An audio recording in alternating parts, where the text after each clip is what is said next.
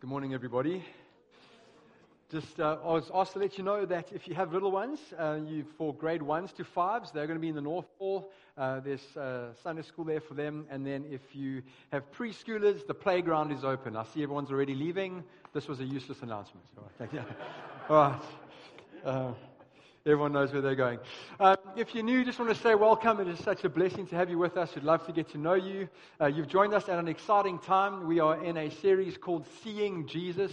I just love this song that we've sung. I, have I've shared it before. I just, I think that's what defines us as Christians. Just speaking the name of Jesus, continuing the work of Jesus. Just, there's, there's no greater name. Uh, there's no greater person we can know. No greater name that could be on our lips but the name of Jesus. And this series is really about that. John writes his gospel and he writes with an express purpose, which he sort of sums up at the end of the book of John. It's going to come up over here. We've shown you every single week, but we want to just keep bringing us back to this. John writes the book of John for this reason so that you may believe that Jesus is the Christ, the Son of God and that by believing you may have life in his name. So John records what he records so that you may know Jesus, see Jesus, and believe in him, and by believing in him, have eternal life. And so this morning we're going to continue that series. I was, I was given the mandate, preach John chapter 6. It's one of the worst things you can do if somebody's given the whole chapter and be like, you've got 35 minutes to get it done. Um, so we're not doing all of John chapter 6. We're going to do the last half. Uh, but we'll just speak over what we missed out uh, in the beginning just to give some context to what we're reading. But really, what we're going to see in John chapter 6, the last half of it, is Jesus revealing more of who he is to people and revealing a little bit about ourselves to us and how we're meant to respond to him. We're going to look and we're going to see what real, genuine faith is all about, what it means to truly follow Jesus. And so we're going to see one that Jesus is the bread of life.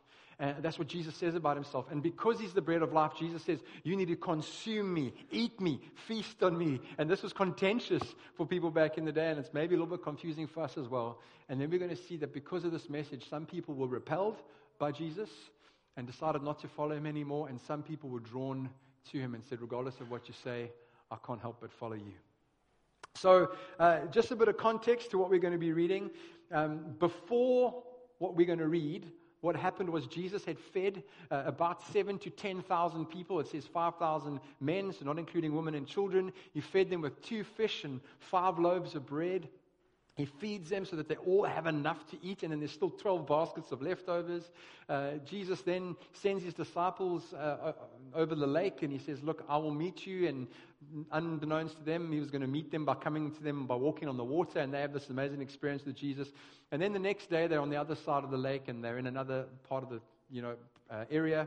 And, and, and, the, and the people who were fed by Jesus wake up and they go, Where's he gone? Uh, we need this guy who gives us food. Let's go find him again right? So they go on this long trip to go find where Jesus has gone, where this guy who gives them food has gone, and they, and they, and they catch up with him, and they have some questions for him. And one of them is, hey, where have you gone? Right? And uh, Jesus knows what's in their hearts. He starts to challenge them, and that's basically the context to uh, where we're at this morning. We're going to read together John chapter 6 from verse 25. Here's what it says When they found him on the other side of the sea, they said to him, Rabbi, when did you come here? Jesus answered them, Truly, truly, I say to you, you are seeking me not because you saw signs, but because you ate your fill of the loaves. Do not work for the food that perishes, but for food that endures to eternal life, which the Son of Man will give you. For on him God the Father has set his seal. Then they said to him, What must we do to be doing the works of God? Jesus answered them, This is the work of God, that you believe in him who he has sent. So they said to him, Then what sign do you do that we may see and believe you? What work do you perform? Our fathers ate manna in the wilderness, as it is written, He gave them bread from heaven to eat. Jesus then said to them, Truly, truly, I say to you, it was not Moses who gave you the bread from heaven, but my Father gives you the true bread from heaven. For the bread of God is he who comes down from heaven and gives life to the world. They said to him, Sir, give us this bread always. Jesus said to them, I am the bread of life. Whoever comes to me shall not hunger, and whoever believes in me shall never thirst. So the Jews grumbled about him because he said, I am the bread that came down from heaven. They said, Is this not Jesus, the son of Joseph, whose father and mother we know? How does he now say, I have come down from heaven? Jesus answered them, Do not grumble amongst yourselves. Truly, truly, I say to you, whoever believes has eternal life. I am the bread of life. Your fathers ate the manna in the wilderness and they died. This is the bread that comes down from heaven, so that one may eat of it and not die. I am the living bread that came down from heaven. There's a lot of stuff there. But what's clear is that Jesus knows the heart of these people and he keeps reiterating, I'm the bread of life. He understands what's going on. He understands why they have come to him and what their motives are, and he starts to challenge them. You see, these people come to find Jesus because they were fed by him the day before and they're upset that he's gone and they want more food. Jesus says, You haven't come to seen signs and wonders. You've come because your bellies were full, and now I'm gone and you want me to do it again. He says to them, This is why you've come, but I want you to know something deeper. I want you to know who you've really come to. And it's very similar to some of the challenges we see Jesus giving to people, especially in John chapter 4, we see this uh, right at the end where he goes to the Galileans and they welcome him, but they welcome him for the wrong motives. These people go and seek Jesus, but for the wrong motives, and they think he doesn't know. They demand a sign. When he challenges them, he says, You've come to me for bread because I gave you bread yesterday. You want more now. I am the real bread. I'm what you should be eating. They don't understand, so they demand a sign. They're like, Well, Moses gave our people for 40 years manna in the desert. If you say you're greater than Moses, which we seem to think you're saying, what are you going to give to us to prove that you are really who you say you are? Right? And they're not asking in a legitimate way to make sure they're not following an incorrect Messiah. They're asking because they've come with the intent and express purpose of getting more from Jesus. Not coming for who he is, but coming for what he can give. They even quote this scripture. They say, Our fathers ate manna in the wilderness, as it is written, He gave them bread from heaven to eat. What the people are saying is that if Moses gave people bread to eat for 40 years and you're greater than Moses, Jesus we're expecting a little bit more. What can you give us? If Jesus, you really are the Savior of our people, surely you should be doing greater things than Moses. But Jesus responds to their attempt to manipulate him by challenging them even more. He says this to them, and I love this. He says, Let me just explain this one thing to you. Moses never gave anybody anything. Moses was a conduit through whom God gave to his people everything. He says, It was God who gave manna in, in, in the wilderness. It was God who brought water from the rock. It was God who was a pillar by fire at night and a pillar of smoke during the day. It was God who did everything. You've got this one fundamental thing wrong. Every good and perfect gift comes down from the Father of the heavenly lights, and anything you get that is good is from Him. Just remember that. Can you imagine being those people right there? Jesus plays a spiritual card. Right? But we tend to do that. There's something we can learn about God and that He's the giver of good gifts, but more than anything, something we learn about ourselves. We can so attach ourselves to people and what people give and what people do and forget that God is the giver. How many times have we prayed in my life, prayed for stuff and asked God for things, and He's answered and He's answered and He's answered. And rightfully so, we thank the people who are obedient to God, through whom God has blessed us. But very seldom in my life, personally, confession, do I find myself running to the feet of Jesus to say, God, thank you so much for that. It's almost just taken for granted. God, oh God, you know I'm thankful. Almost feel more obliged to thank the person than to thank the real giver. And this is what these people do. This, they misunderstand where the blessing comes from because they're trying to manipulate Jesus into giving them more. And we can do that so often. Church, I can do it in my own life, right? I really, I love preaching, but I also hate it because it tends to be a time where I confess all the time, right? And then I wonder if I'm going to have a job uh, on, on Tuesday. But so many times we can, we try and manipulate God. We try and manipulate him, we try and manipulate him because we want stuff from him as if he's some cosmic genie or vending machine. So Jesus challenges them with their motive and he says, Hey, it wasn't Moses who gave, it was God who gave. And then he says something else. He says, Moses gave, but God is giving. He changes it from what was past to what is present. He says, Moses gave you bread, but God gives you bread now. In other words, as we're speaking, you might want food. Your people might have got food 40 years ago, or not 40 years ago, hundreds of years ago for 40 years in the desert, but what's presently being offered to you now is greater than anything they ever experienced then because I am the bread. I am the bread that you're meant to be eating. What Jesus gives is, is not for keeping one's body alive. What Jesus gives, what he's saying to him, what he's saying to us is it's about keeping your soul alive. It's about giving you spiritual life. And so by default, it's already greater than anything Moses could have ever dreamt of giving to his people. And it was God who gave anyway. Jesus, what he's offering is far superior to the manna uh, that was given to the people in the desert for 40 years.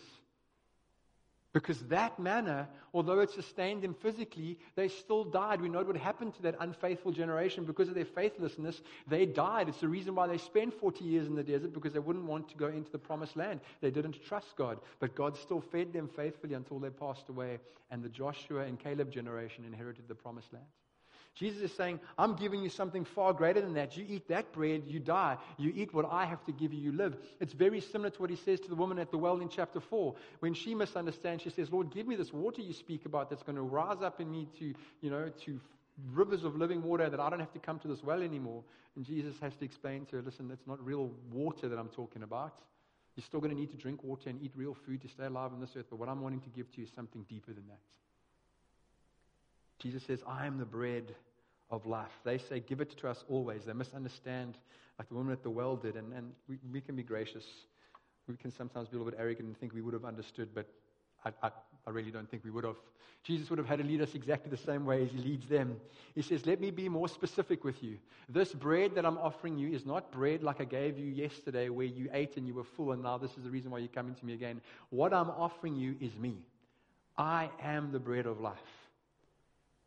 Only God can satisfy. I am God. I am the bread you should be eating. Like you ate yesterday and were satisfied. Your soul is hungry. Your spirits, they're dead. They need to be brought to life. And I am the bread that can sustain you and bring life to your spiritual beings. The problem was they had come to him for what they could get instead of coming to him for who he is. And I think we can sometimes do that.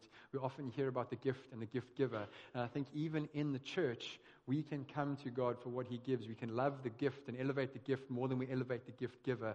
And Jesus is saying to His people, I see your hearts, I know your hearts and your motives. Come to me for who I am, because who I am satisfies. And there is so many peripheral blessings to being sons and daughters in the kingdom and being sons and daughters of the king, children of the king. But it's because we are sons and daughters that we are satisfied. That's the biggest blessing. It's not the peripheral stuff.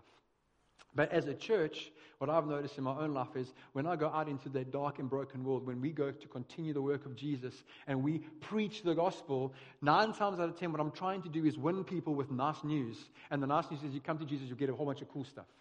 He'll sort this out, this out, this out, this out. He will bless you here, listen to this testimony, that testimony. And those can be great to share with people. But I think the message is this come to Jesus for who he is. And who he is satisfies and very possibly, like a good father gives good gifts to his children, he'll bless you. But even if he doesn't, just knowing him is enough. But that's what he's trying to get these people to understand.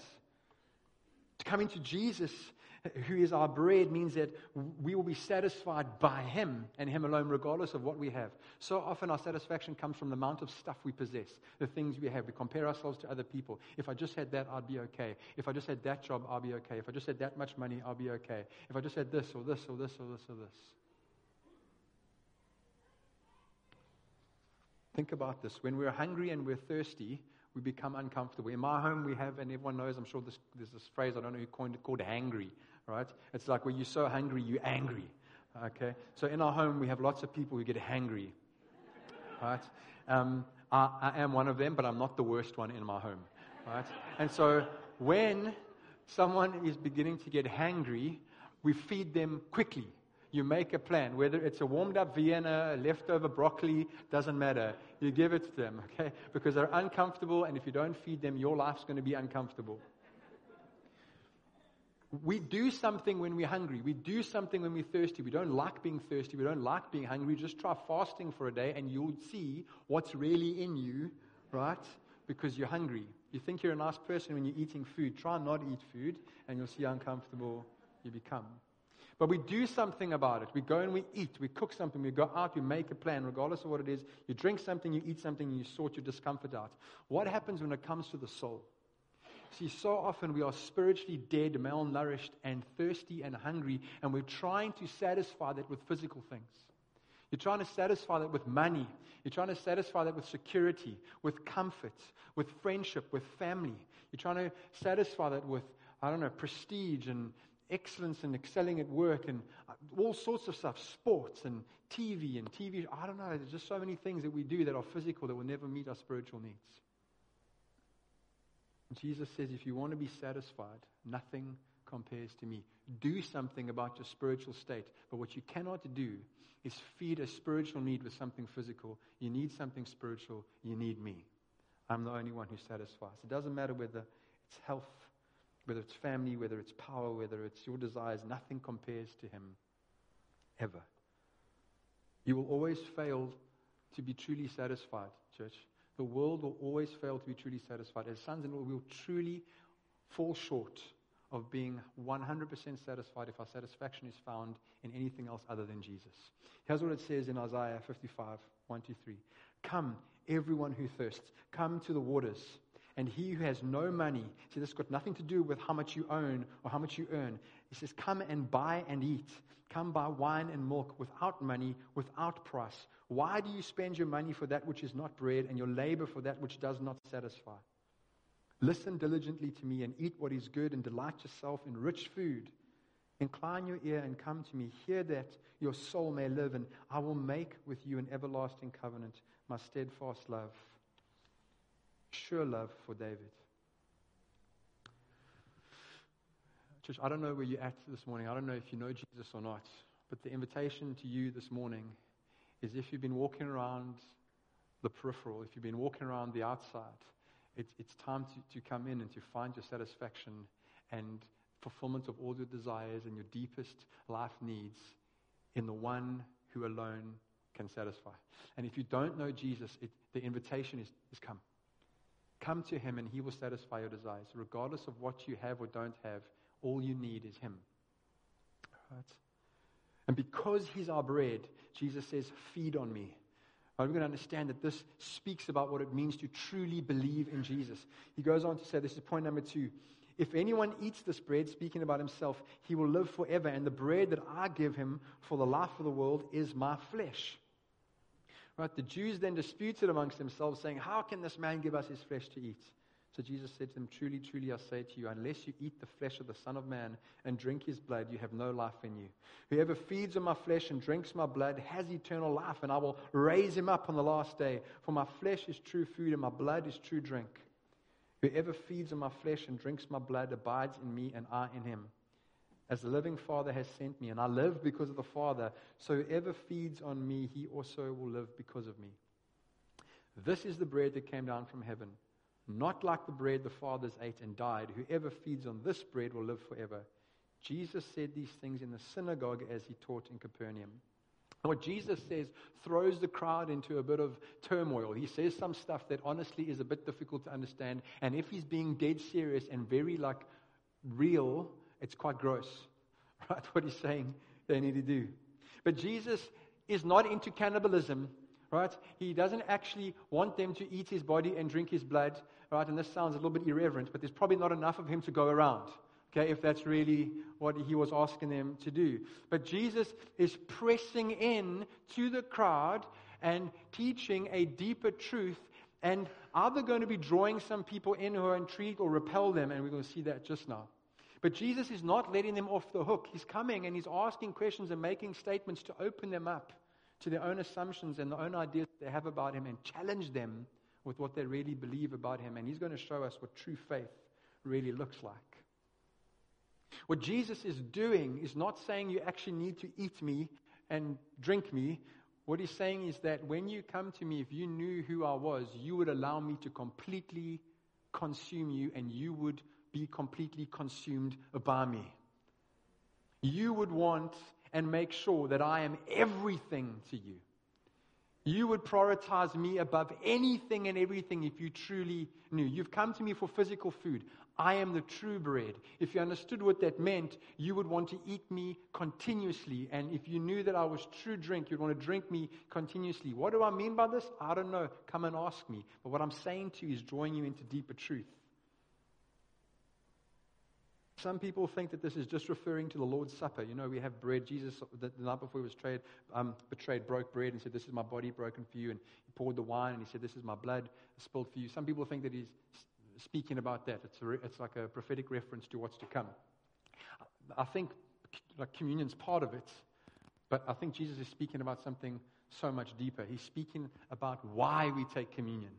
It's, it's so, so I'm married and I have a ring and I have a family and I wear this ring, but the ring is not the thing that I'm most excited about. In fact, I've lost about five. All right? So I have a silicon one now, which is great.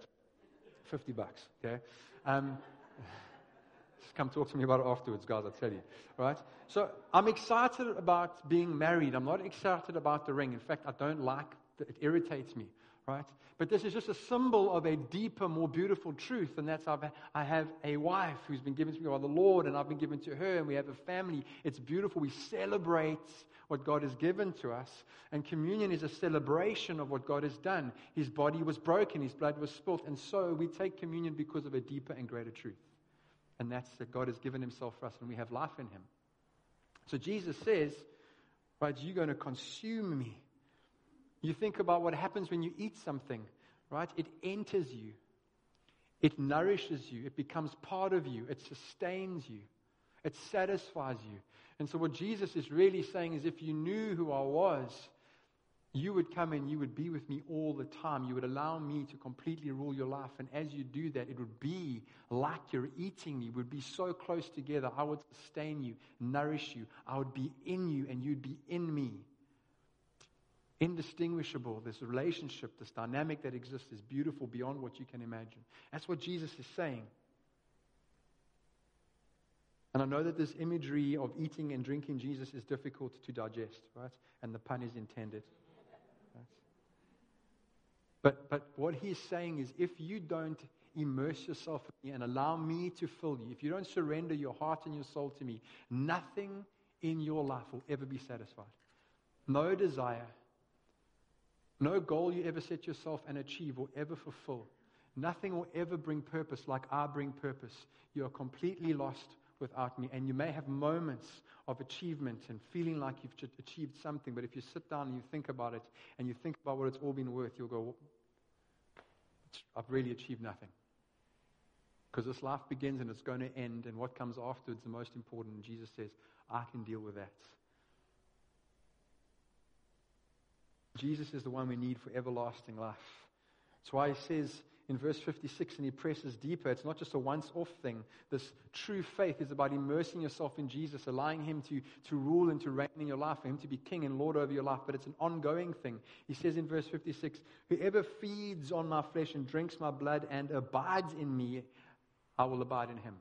This abiding is an ongoing thing. It's not a once off thing. A true believer understands that life is not life with Jesus because yesterday I believed. Life with Jesus and my faith is a genuine faith because today I believe. I don't know what's going to happen tomorrow, but I'm a Christian because today I follow Jesus. Today I'm obedient to him. Today I love him. Yesterday has come and gone. Tomorrow will come and go, but today I follow Jesus. It's this continuous abiding. In verse 57, Jesus amplifies this message. He says, As the living Father sent me, and I live because of the Father, so whoever feeds on me, he will also live because of me. And we can spend a whole series on trying to unpack what it means that because of the Father, Jesus lives. But, but to uncomplicate it and, and for brevity's sake, it, it simply just means this that the life of Jesus was all about pleasing and honoring the Father. Jesus found joy and satisfaction by being immersed in the Father and doing the Father's will and being obedient to the Father. His satisfaction and sense of fulfillment as he walked this earth was found in being obedient and connected to his Father. Jesus says over and over again, My food is to do the will of my Father. I do only what I see the Father doing. Jesus prays to the Father, takes direction from the Father. He's immersed in the Father and as a result has life and is fulfilled. And he says, In the same way that I'm fulfilled by the Father, so when you immerse yourself in me and allow me to immerse myself in you, you become fulfilled. You have life. And this is what it means to genuinely follow him. Jesus is talking about true salvation. He says, Life as a Christian is about being obedient to me. It's about being found in me. It's about having me be at the epicenter of your life and there be no other idols and it be just me as the highest priority. And I've said this over and over again, and my family know this, and I love being able to say it, and I'll keep saying it as long as I mean it. But I really do love my family. I love my mom, I love my dad, I love my wife, I love my children. In fact, we've got this really cute little three month old. It's just, she's just freaking adorable. I love them, but I love Jesus more. I love Jesus more. And God is a God who gives and He takes away. And my love for Him and my relationship with Him is not dependent on what He gives and what He takes away. It's on who He is. And I pray that God never, ever allow me to experience the taking away of those things that I love. But even if it does happen, He still remains who He is. Right? Jesus wants us to follow Him and to be obedient to Him and to be immersed in Him and to feed on Him. That's what it means to be a true believer. But as he says it and as he does that, it's going to become difficult to accept sometimes the thing that's, that he says because we love democracy, we believe in democracy, but the kingdom and kingdom living is not a democratic thing. Um, the, the, kingdom has a king, right? It, there, there is a structure that exists, and the king is at the top, and we are there to serve and to be obedient. And we see this because Jesus says some difficult stuff, and this is the last point this morning there are some people who are repelled by what Jesus has had to say. It says, Many of his disciples in verse 60 heard it. When they heard it, they said, This is a hard saying. Who can listen to it? What is the it that they're speaking about? We read about it earlier. It says, This is the it. This is what they don't like that Jesus is saying. Truly, truly, I say to you, unless you eat my flesh, and you eat the flesh of the Son of Man and drink his blood, you have no life in you. Then he goes on to say, Whoever feeds on my flesh and drinks my blood has eternal life, and I'll raise him up on the last day. For my flesh is true food, and my blood is true drink. Whoever feeds on my flesh and drinks my blood abides in me, and I in him. That's, that's what they mean by this. This thing, it is too difficult to accept. But Jesus, it says in verse 61, knowing in himself that his disciples were grumbling about this, said to them, Do you take offense at this? Then what if you were to see the Son of Man ascending to where he was before? It is the Spirit who gives life. The flesh is no help at all. The words that I have spoken to you are spirit and life, but, they are, but there are some of you who do not believe. Verse 65, and he said, That is why I told you that no one can come to me unless he is, it is granted to him by my Father. After this, many of his disciples turned back and no longer walked with him. So Jesus said to the twelve, Do you want to go away as well? And then some of the most amazing words you can read in Scripture spoken by not Jesus. Simon Peter turns around and says to him, Lord, to whom shall we go? You have the words of eternal life, and we have come to know and believe that you are the Holy One of God. Rather than inspecting their hearts and listening to Jesus and being born in and going to inquire of Jesus what he means, they just go, This is too difficult to hear. Notice that it's his disciples that are grumbling, not the Jews in the synagogue. It's those that have been following Jesus for some time. His own disciples cannot handle what he is teaching, and so they say amongst themselves, This is a hard thing to listen to. Who, who can accept it? The phrase means that what they've heard is not just maybe difficult to understand, because let's be honest, when Jesus says you've got to eat me and drink me, it's a little bit weird and it may be difficult to understand. But what's emphasized here by John is it's not that it's too difficult to understand, because they could have gone and asked for clarity. They just don't like what they're hearing, and so it's difficult to accept. It's they're unwilling to tolerate it. Rather than saying to Jesus, Jesus, what did you mean? and try and understand, they turn away. Jesus didn't respond to them and say, Is this too difficult for you to understand? Because I don't think it, it, it, that was even a factor. They could have come to him and asked, like the disciples had done many times. Jesus then says, to them, Does this offend you? And the reason why Jesus does this is because he wants to expose their motives, he wants to expose their hearts. And, church, it still happens today. Believe me. Where the Word of God challenges the heart of those who profess to follow him. And often when it comes to something that Jesus has said, and we don't like it, we either twist the scriptures to say something else, or we skirt around it, or we just choose not to follow him anymore. The problem is not that they didn't want to understand, the problem is that they didn't want to receive it. They had drawn a line in the sand for themselves and we can so often do that. We draw a line in the sand and we go, Jesus, I will follow you until you cause me to cross this line. And sometimes we don't even know that that line is there. But there will come a time, church, I promise you in your life, where God will expose your heart because He's taking you from one degree of glory to the next, where you will reach a point where you're going to step over a line that you've drawn in the sand and you don't want to step over it. And you have two choices. Either I turn away or I trust that God's word is His word and that His words are life because He's the Holy One of God. So often the scriptures are going to offend. They're going to offend what you think is morally right, as if we have a monopoly on righteousness and holiness and godliness. They're going to offend the way that you want to do things. It's going to challenge you on what you really believe. And you either truly believe that Jesus has the words of life or that you do. Right? And that's the biggest challenge I think the church faces today. It's the authenticity and integrity and the validity and inerrancy of the scriptures. Right? And what Jesus had to say being truth. But God expects faith and obedience and trust in Him in the face of difficulty and in the face of you maybe not understanding why He's called us to do certain things. There are things that God asks me to do that, to be quite honest, I don't want to do, but I do because He's my King.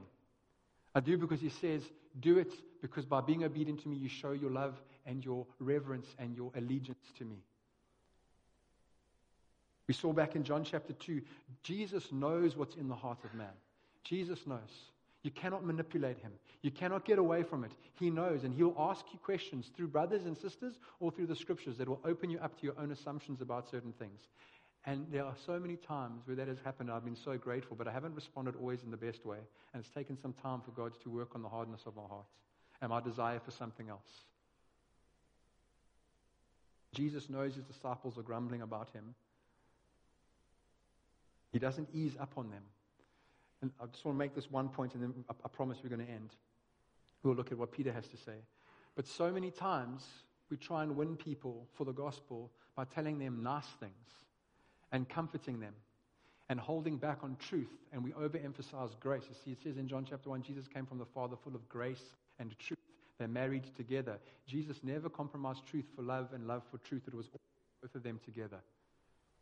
Right? But so often we want to emphasize grace, grace, grace, the love of God, the love of God, and that's true. But God is also a righteous God who's going to send people to hell and think sin is abhorrent. And because of sin, you're going to die. And the only way to Jesus, the only way to the Father is through Jesus. There is no other way. You will die in your sin, you will go to hell. That will happen. Jesus is not going to make everything perfect. He's not going to make everything nice. Life is not necessarily going to become easier. It may even become more difficult following Jesus, but your soul will be satisfied. You'll have spiritual life and you'll inherit eternity and relationship with Him that's far better and trumps any difficult stuff you can go through in life. Jesus often taught that. He doesn't ease back, He doesn't hold back, He just hammers with the truth. But every time He brings truth, He shows people He loves them and He understands how difficult it is sometimes for us. I don't know if that makes sense. But we can sometimes overemphasize grace and we can sometimes overemphasize truth as well and become so unloving that people don't want to hear it. Jesus marries the two together. And I think the 12 disciples are in this place when Jesus says, You've got to eat my body and drink my blood. Right? And they see the disciples walking away. It says, after this, many, many, many decided to walk away from him and follow him no longer. And then Jesus turns around and asks what I think is one of the most honest questions in all of Scripture from Jesus. Not, not that he ever lied about a question, was dishonest, but it's this real heartfelt, genuine, you guys don't want to leave too, do you? Right? And we read Peter's words. He says, Lord, to whom shall we go? You have the words of eternal life. We have come to know and believe that you are the Holy One of God what you read between the lines, I'm sure I'm just like inserting stuff here. Peter's probably like, Jesus, we want to run far away as well. I don't want to have to eat your body and drink your blood. I really hope that's not what you mean. If it is, it's going to suck, but we will do it because you have words of life. But I trust that you don't mean that. And so we're going to stay because whatever it is that you've just said that we don't understand is going to make sense to us at some point or another, I'm sure. But we are hanging on to you because there's nowhere else to go, no matter how difficult it is, this thing that you've said. That's the heart of a true believer. That's the heart of a true disciple. That's the heart of someone who understands that Jesus is God and can meet your deepest needs. Peter's saying what you demand is difficult. We're also tempted to go, but there's more of a draw to you than anything else. These things are deep things, and we know that you are the Holy One of God. And so what you're saying is life. And so we're going to stay. No matter how challenging, no matter how difficult, Lord, no matter where you take us, we can never go back to our former way of life.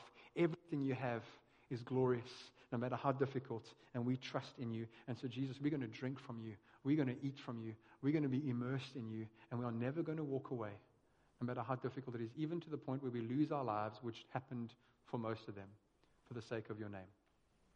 Church, where is that line for you? What line can Jesus not cross with you?